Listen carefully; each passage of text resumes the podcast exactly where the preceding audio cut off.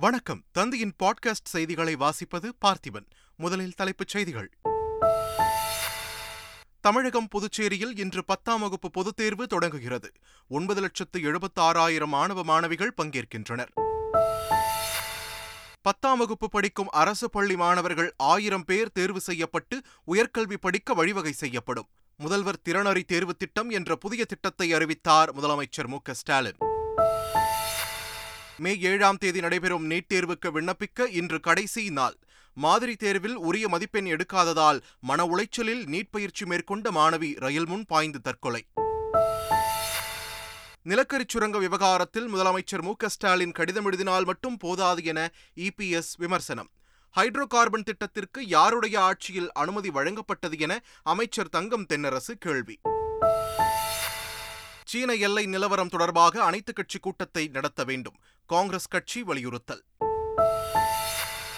ஐநா புள்ளியியல் ஆணைய தேர்தலில் இந்தியா வெற்றி. நான்கு ஆண்டுகளுக்கு ஆணைய தலைமை பொறுப்பை இந்தியா வகிக்கும் என வெளியுறவுத்துறை அமைச்சர் ஜெய்சங்கர் தகவல். பிரேசிலில் நர்சரி பள்ளியில் புகுந்து மர்ம நபர் கொலைவெறி தாக்குதல். நான்கு குழந்தைகள் உயிரிழப்பு ஐந்து பேர் படுகாயம். கொலை செய்தவர் கைது. ஐபிஎல் கிரிக்கெட் தொடரில் ராஜஸ்தான் ராயல்ஸ் அணியை வீழ்த்தி பஞ்சாப் அபாரம். ஐந்து ரன்கள் வித்தியாசத்தில் பஞ்சாப் அணி த்ரில் வெற்றி.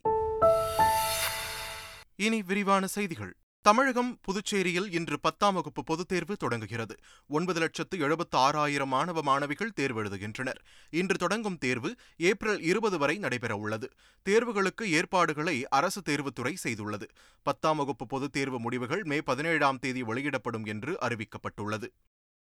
சமூக நீதி சார்ந்த பிரச்சினைகள் இன்னும் நாட்டில் தலை தூக்குவது அதிர்ச்சி அளிப்பதாக ஆளுநர் ஆர் என் ரவி தெரிவித்துள்ளார்.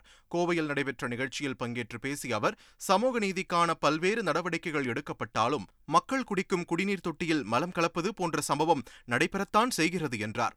சாதிகளும் சாதிய உட்பிரிவுகளும் போன்ற பிரிவினை எண்ணங்கள் நம் நாட்டை பாதித்து வருவதாக குறிப்பிட்ட அவர் மொழி நிலம் இனம் தாண்டி நாம் அனைவரும் ஒரே குடும்பம் என எண்ண வேண்டும் என்றும் வேண்டுகோள் விடுத்தார். அதை நோக்கித்தான் இந்தியா செல்வதாகவும் ஆளுநர் ஆர். என். ரவி கூறினார். அரசு பள்ளியில் பயிலும் மாணவர்கள் சிறந்த உயர்கல்வி பயில முதல்வரின் திறனறி தேர்வு திட்டம் என்ற புதிய திட்டத்தை முதலமைச்சர் மு. க. ஸ்டாலின் அறிவித்துள்ளார். நமது அரசு கல்விக்கு எந்த அளவுக்கு முக்கியத்துவம் தருகிறது என்பதை நாங்கள் நிறைவேற்றி கொண்டிருக்கக்கூடிய செயல்படுத்தி கொண்டிருக்கக்கூடிய திட்டங்கள் மூலமாக நீங்கள் அறியலாம். இது போன்ற திட்டங்களின் தொடர்ச்சியாக தற்போது தமிழ்நாடு முதலமைச்சரின் திறனறி தேர்வு திட்டம் என்ற மிக முக்கியமான புதிய திட்டத்திற்கான அறிவிப்பினை இந்த நிகழ்வில் வெளியிட்டு அறிமுகம் செய்து தொடங்கி வைப்பதில் நான் பெருந்த மகிழ்ச்சி அடைகிறேன்.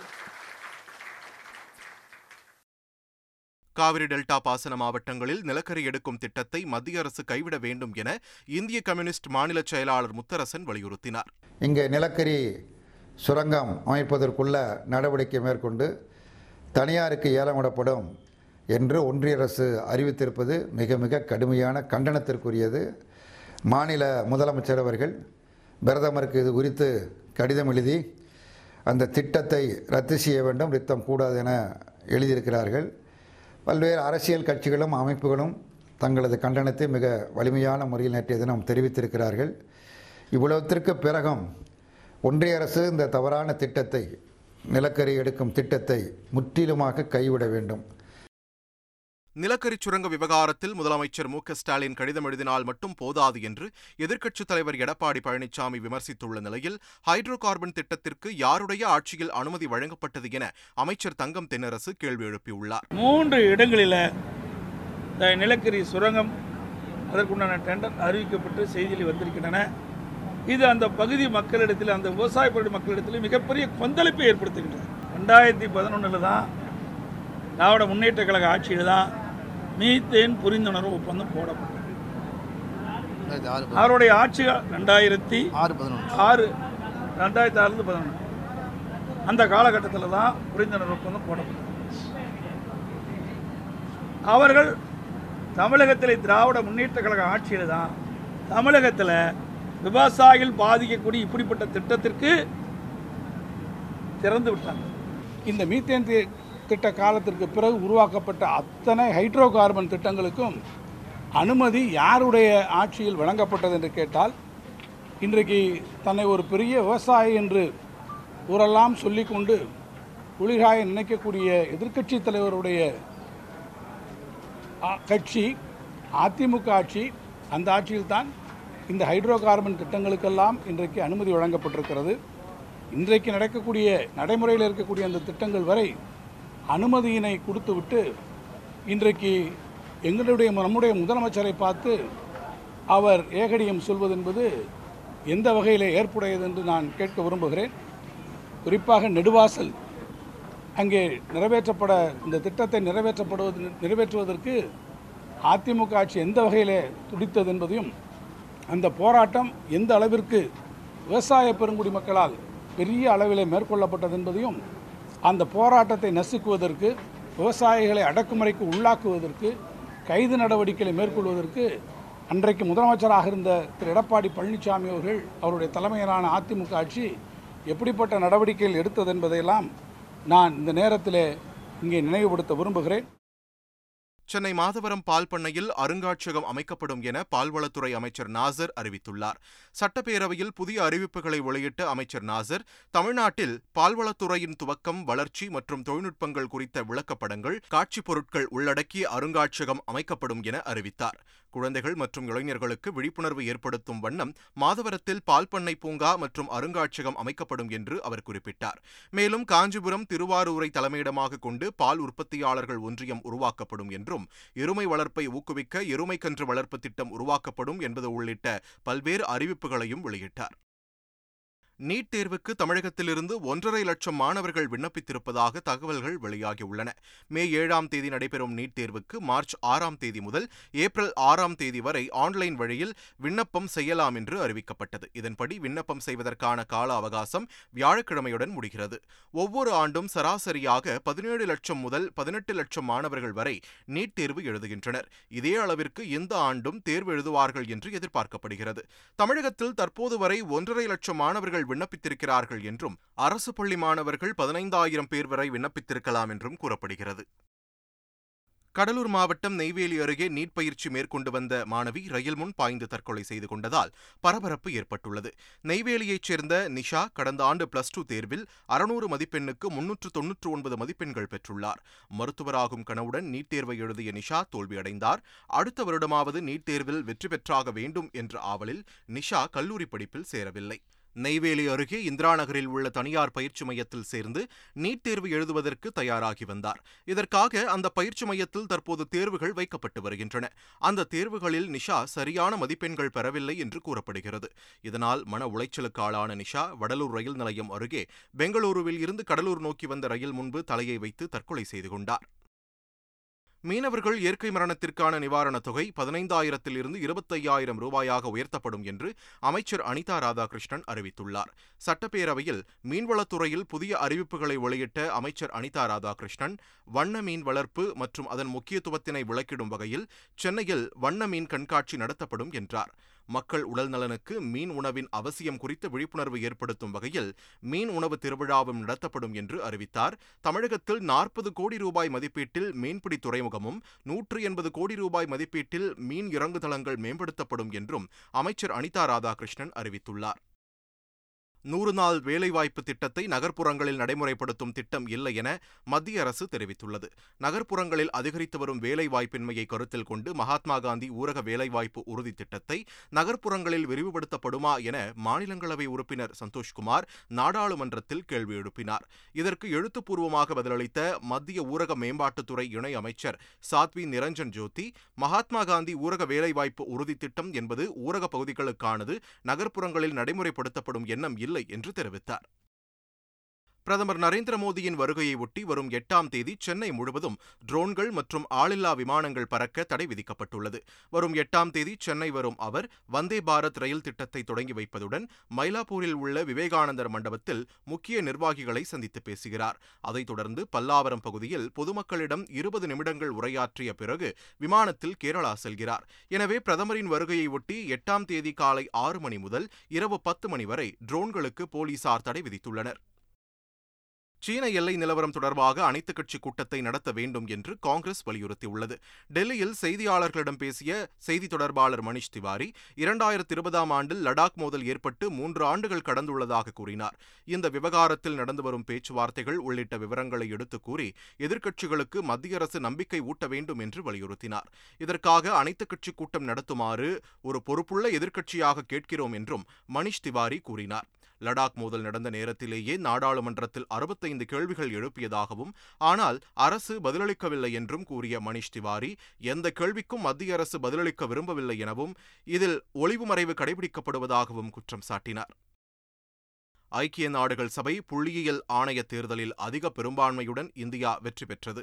நாற்பத்து ஆறு ஓட்டுகளை பெற்று இந்தியா வெற்றி பெற்றதாக அதிகாரப்பூர்வமாக அறிவிக்கப்பட்டுள்ளது. இதற்கு அடுத்தபடியாக தென்கொரியா இருபத்தி மூன்று ஓட்டுகளும் சீனா பத்தொன்பது ஓட்டுகளும் யுஏஇ பதினைந்து ஓட்டுகளும் பெற்றன. இந்தியா ரகசிய வாக்கெடுப்பு மூலம் தேர்ந்தெடுக்கப்பட்டதாக தெரிவிக்கப்பட்டுள்ளது. இதன்படி ஐநா புள்ளியியல் ஆணையத்திற்கு நான்கு ஆண்டு காலத்திற்கு இந்தியா தேர்ந்தெடுக்கப்பட்டுள்ளதாக வெளியுறவுத்துறை அமைச்சர் ஜெய்சங்கர் தனது ட்விட்டர் செய்தியில் தெரிவித்துள்ளார். காஷ்மீரில் போலீஸ் காவலில் இருந்து தீவிரவாதிகள் இரண்டு பேர் தப்பி ஓடிய சம்பவம் அதிர்ச்சியை ஏற்படுத்தியுள்ளது. ஜம்மு காஷ்மீரில் மதுபான கடையில் நடந்த குண்டுவெடிப்பு சம்பவம் தொடர்பாக மருப் நாசிர் சக்கீத் ஷவுகத் ஆகிய இரண்டு பயங்கரவாதிகள் கைது செய்யப்பட்டனர். இருவரும் லஷ்கரே தொய்பா அமைப்பைச் சேர்ந்தவர்கள் என்பது தெரியவந்தது. இதையடுத்து இருவரையும் பாதுகாப்பு படையினரும் போலீசாரும் பிடித்தனர். பரமுல்லா போலீஸ் காவலில் இருந்த இருவரும் அங்கிருந்து தப்பிவிட்டனர். அவர்களை பிடிக்க தீவிர தேடுதல் வேட்டை நடத்தப்பட்டு வருகிறது. ஆஸ்கர் விருது வென்ற இசையமைப்பாளர் கீரவாணி குடியரசுத் தலைவர் திரௌபதி முர்முவிடம் இருந்து பத்மஸ்ரீ விருதை பெற்றுக் கொண்டார். டெல்லியில் உள்ள குடியரசுத் தலைவர் மாளிகையில் நடைபெற்ற விழாவில் இரண்டாயிரத்தி இருபத்தி மூன்றாம் ஆண்டிற்கான பத்ம விருது அறிவிக்கப்பட்டவர்களுக்கு குடியரசுத் தலைவர் திரௌபதி முர்மு விருதுகளை வழங்கி கௌரவித்தார். அதன்படி தமிழகத்தைச் சேர்ந்த மறைந்த பின்னணி பாடகி வாணி ஜெயராமுக்கு அறிவிக்கப்பட்ட பத்மபூஷன் விருதினை அவரது சகோதரி உமா பெற்றுக்கொண்டார் இதேபோல் சிறந்த சமூக சேவைக்காக வழங்கப்பட்ட பத்மஸ்ரீ விருதினை பாலம் கல்யாண சுந்தரம் பெற்றுக்கொண்டார். மறைந்த முன்னாள் உத்தரப்பிரதேச முதலமைச்சர் முலாயம் சிங் யாதவுக்கான பத்ம விபூஷன் விருதை அவரது மகனும் சமாஜ்வாதி கட்சித் தலைவருமான அகிலேஷ் யாதவ் பெற்றுக்கொண்டார். மேலும் நாட்டு நாட்டு பாடலுக்காக ஆஸ்கர் விருது வென்ற இசையமைப்பாளர் கீரவாணி குடியரசுத் தலைவரிடமிருந்து பத்மஸ்ரீ விருதை பெற்றுக்கொண்டார். பிரேசிலில் நர்சரி பள்ளியில் புகுந்து மர்ம நபர் தாக்கியதில் நான்கு குழந்தைகள் உயிரிழந்தனர். ஐந்து பேர் படுகாயமடைந்தனர். பிரேசிலின் சாண்டா கேட்டரினாவின் ப்ளூ மெனுவில் உள்ள நர்சரி பள்ளியில் புகுந்த மர்ம நபர் ஒருவர் பிஞ்சு குழந்தைகளை கண்மூடித்தனமாக தாக்கியுள்ளார். இதில் நான்கு பேர் உயிரிழந்த நிலையில் ஐந்து பேர் படுகாயங்களுடன் மருத்துவமனையில் அனுமதிக்கப்பட்டுள்ளனர். அந்த பள்ளியில் படித்த பதிமூன்று வயது மாணவர் ஒருவர் கடந்த ஒரு வாரத்திற்கு முன் ஆசிரியர் ஒருவரை கொலை செய்த நிலையில் தற்போது இந்த சம்பவம் நடந்துள்ளது. இதனிடையே கொலைவெறி தாக்குதலில் ஈடுபட்டவரை கைது செய்ததாக அந்நாட்டு போலீஸ் தெரிவித்துள்ளது. யுக்ரைனுக்கு போலந்து போர் விமானங்களை வழங்கும் என்று யுக்ரைன் அதிபர் ஜெலன்ஸ்கி தெரிவித்துள்ளார். அரசுமுறை பயணமாக அவர் தனது மனைவியுடன் போலந்து சென்றடைந்தார். வார்சா நகரில் ஜெலன்ஸ்கிக்கு உற்சாக வரவேற்பு அளிக்கப்பட்டது. இதைத் தொடர்ந்து அங்குள்ள அரண்மனையில் மக்கள் மத்தியில் பேசிய ஜெலன்ஸ்கி யுக்ரைனிற்கு போலந்து உதவி செய்ய முன்வந்துள்ளதாக கூறினார். ரஷ்யாவுடன் போர் தொடர்ந்து நடைபெற்று வரும் சூழலில் போலந்து அரசு யுக்ரைனுக்கு போர் விமானங்களை வழங்கி உதவும் என்றும் ஜெலன்ஸ்கி கூறினார். பதினாறாவது ஐபிஎல் கிரிக்கெட் தொடரின் நேற்றைய போட்டியில் ராஜஸ்தான் ராயல்ஸ் அணியை ஐந்து ரன்கள் வித்தியாசத்தில் வீழ்த்தி பஞ்சாப் கிங்ஸ் அணி வெற்றி பெற்றது. அசாம் மாநிலம் கவுஹாத்தியில் நடைபெற்ற இந்த போட்டியில் டாஸ் வென்ற ராஜஸ்தான் அணி முதலில் பந்து வீச்சை தேர்வு செய்தது. அதன்படி நிர்ணயிக்கப்பட்ட இருபது ஓவர்களில் அந்த அணி நான்கு விக்கெட்டுகள் இழப்பிற்கு நூற்று தொன்னூற்றி ஏழு ரன்கள் குவித்தது. பின்னர் நூற்று தொன்னூற்றி எட்டு ரன்கள் எடுத்தால் வெற்றி என்ற இலக்குடன் களமிறங்கிய ராஜஸ்தான் அணி இருபது ஓவர்கள் முடிவில் ஏழு விக்கெட்டுகளை இழந்து நூற்று தொன்னூற்று இரண்டு ரன்கள் மட்டுமே எடுத்தது. இதன் மூலம் ஐந்து ரன்கள் வித்தியாசத்தில் பஞ்சாப் அணி த்ரில் வெற்றி பெற்றது. மீண்டும் தலைப்புச் செய்திகள். தமிழகம் புதுச்சேரியில் இன்று பத்தாம் வகுப்பு பொதுத் தேர்வு தொடங்குகிறது. ஒன்பது லட்சத்து எழுபத்தி ஆறாயிரம் மாணவ மாணவிகள் பங்கேற்கின்றனர். பத்தாம் வகுப்பு படிக்கும் அரசு பள்ளி மாணவர்கள் ஆயிரம் பேர் தேர்வு செய்யப்பட்டு உயர்கல்வி படிக்க வழிவகை செய்யப்படும். முதல்வர் திறனறி தேர்வு திட்டம் என்ற புதிய திட்டத்தை அறிவித்தார் முதலமைச்சர் மு ஸ்டாலின். மே ஏழாம் தேதி நடைபெறும் நீட் தேர்வுக்கு விண்ணப்பிக்க இன்று கடைசி நாள். மாதிரி தேர்வில் உரிய மதிப்பெண் எடுக்காததால் மன உளைச்சலில் நீட் பயிற்சி மேற்கொண்ட மாணவி ரயில் முன் பாய்ந்து தற்கொலை. நிலக்கரி சுரங்க விவகாரத்தில் முதலமைச்சர் மு ஸ்டாலின் கடிதம் எழுதினால் மட்டும் போதாது என இபிஎஸ் விமர்சனம். ஹைட்ரோ கார்பன் திட்டத்திற்கு யாருடைய ஆட்சியில் அனுமதி வழங்கப்பட்டது என அமைச்சர் தங்கம் தென்னரசு கேள்வி. சீன எல்லை நிலவரம் தொடர்பாக அனைத்துக் கட்சி கூட்டத்தை நடத்த வேண்டும். காங்கிரஸ் கட்சி வலியுறுத்தல். ஐநா புள்ளியியல் ஆணைய தேர்தலில் இந்தியா வெற்றி. நான்கு ஆண்டுகளுக்கு ஆணைய தலைமை பொறுப்பை இந்தியா வகிக்கும் என வெளியுறவுத்துறை அமைச்சர் ஜெய்சங்கர் தகவல். பிரேசிலில் நர்சரி பள்ளியில் புகுந்து மர்ம நபர் கொலைவெறி தாக்குதல். நான்கு குழந்தைகள் உயிரிழப்பு ஐந்து பேர் படுகாயம். கொலை செய்தவர் கைது. ஐபிஎல் கிரிக்கெட் தொடரில் ராஜஸ்தான் ராயல்ஸ் அணியை வீழ்த்தி பஞ்சாப் அபாரம். ஐந்து ரன்கள் வித்தியாசத்தில் பஞ்சாப் அணி த்ரில் வெற்றி. இத்துடன் தந்தியின் பாட்காஸ்ட் செய்திகள் நிறைவு பெறுகின்றன. வணக்கம்.